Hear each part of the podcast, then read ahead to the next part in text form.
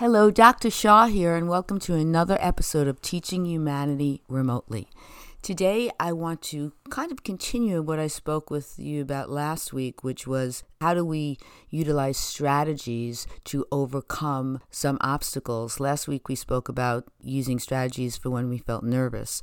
Today, I want to speak about and address the fact that it's our birthright to have a sense of well being. And I believe how we have that is to allow our belief system to lead the way into our actions, our words, and our deeds. So if I believe that having a sense of well being is my birthright, that's my belief, and then I'm going to live through that by being open to the sense of well being the way I'm open to breathing. I breathe in, I breathe out. I breathe in, I breathe out. With every inhale, I sense how that serves my body, how that makes me feel good. I'm alive by breathing in and out. And in that inhalation, I believe that I have the right for that breath. That breath is my birthright, and I'm open to all that it brings me, all of the health and well being that that breath serves me. So I feel it's very important for us to feel that feeling good is our birthright because many of us have been raised where we feel like we have to struggle. Life has to be hard. I know we've spoken about this many times before. And how does that really serve us? I was going to say, if that serves you, well, you know, then it does. But I don't feel it does. It may have helped me in my becoming grown up to feel a very strong sense of a work ethic. So I can take some of that and say, wow, you know, that had a place. But right now, I'm at the place in my life where I don't necessarily believe the idea of having to struggle is a belief that really helps me. I believe what helps me is feeling that I deserve everything that is positive that the world has to offer. I deserve health and I deserve wealth and I deserve the abundance of positivity. And I'm going to give it and I'm going to receive it because it is my birthright. And I will tell you straight up that with that more positive belief system, I am having a more positive life. So there you go. It doesn't seem hard to believe that positivity breeds positivity and negativity breeds negativity. And at a certain point in my transformation, I'm even attracting different people.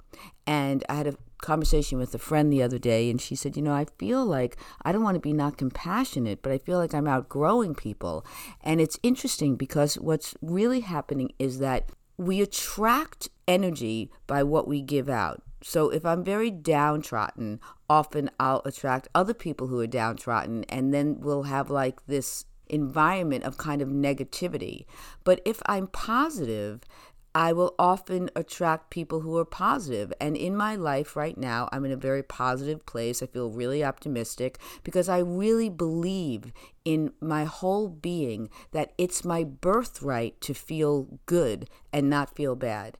And that transformation guess what, has led to a much happier, healthier life.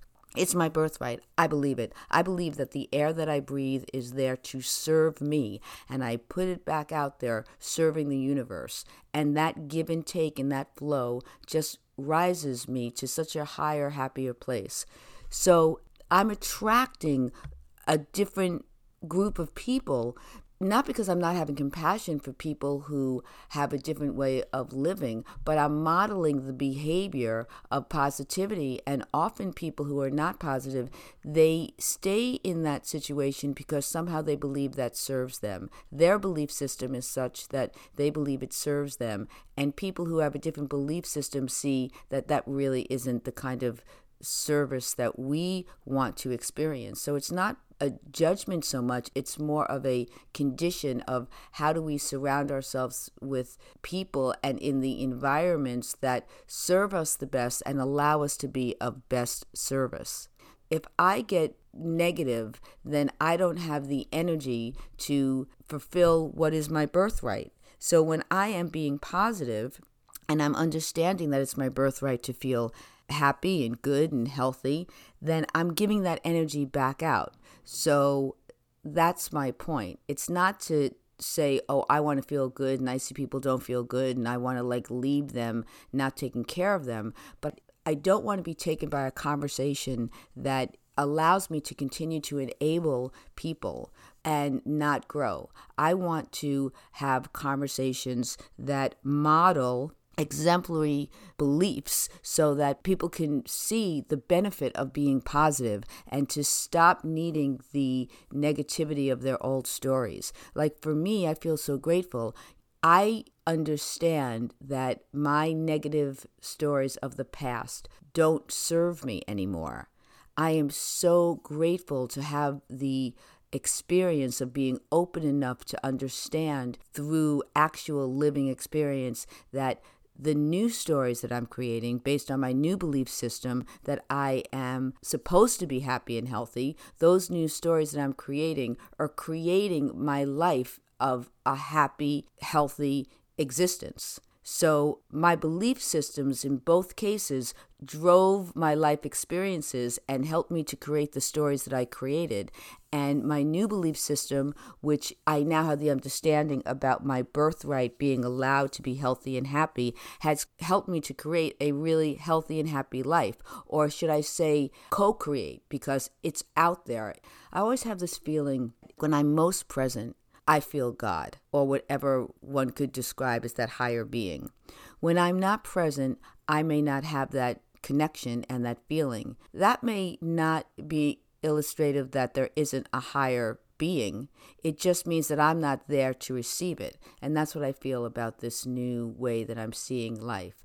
Fulfillment, positivity, optimism, all that is good was always available to me, but I was not open to it. And now I am open to it, and life is so much more fulfilling. And when I have moments of doubt or I start to go down that rabbit hole, I come back to myself and I say, Does that serve me? And it never does. And then I keep on using the techniques of Mindy, this is not serving you. Come back to yourself. And, you know, sometimes I'll have a bad day and I'll be tired and I'll need to rest and I won't take it too seriously. And I'll know that that movement around the rabbit hole somehow I can even turn around and have it serve me to remind me that I don't really do that anymore. I don't really have to do that. And I come back to myself using tools and strategies that I already have discussed in past podcasts. So please let me know if this helps you and we can do more podcasts that can confirm how we can co create our reality to allow us to have the most fulfilling life. And that based on this way of thinking, when we encounter obstacles, we have everything we need to transform them into opportunities. Until next time, please feel free to visit my website at learnwithmeremotely.com and also visit my authors page at Dr. Mindy Shaw Paperbacks Amazon. Thank you and be well.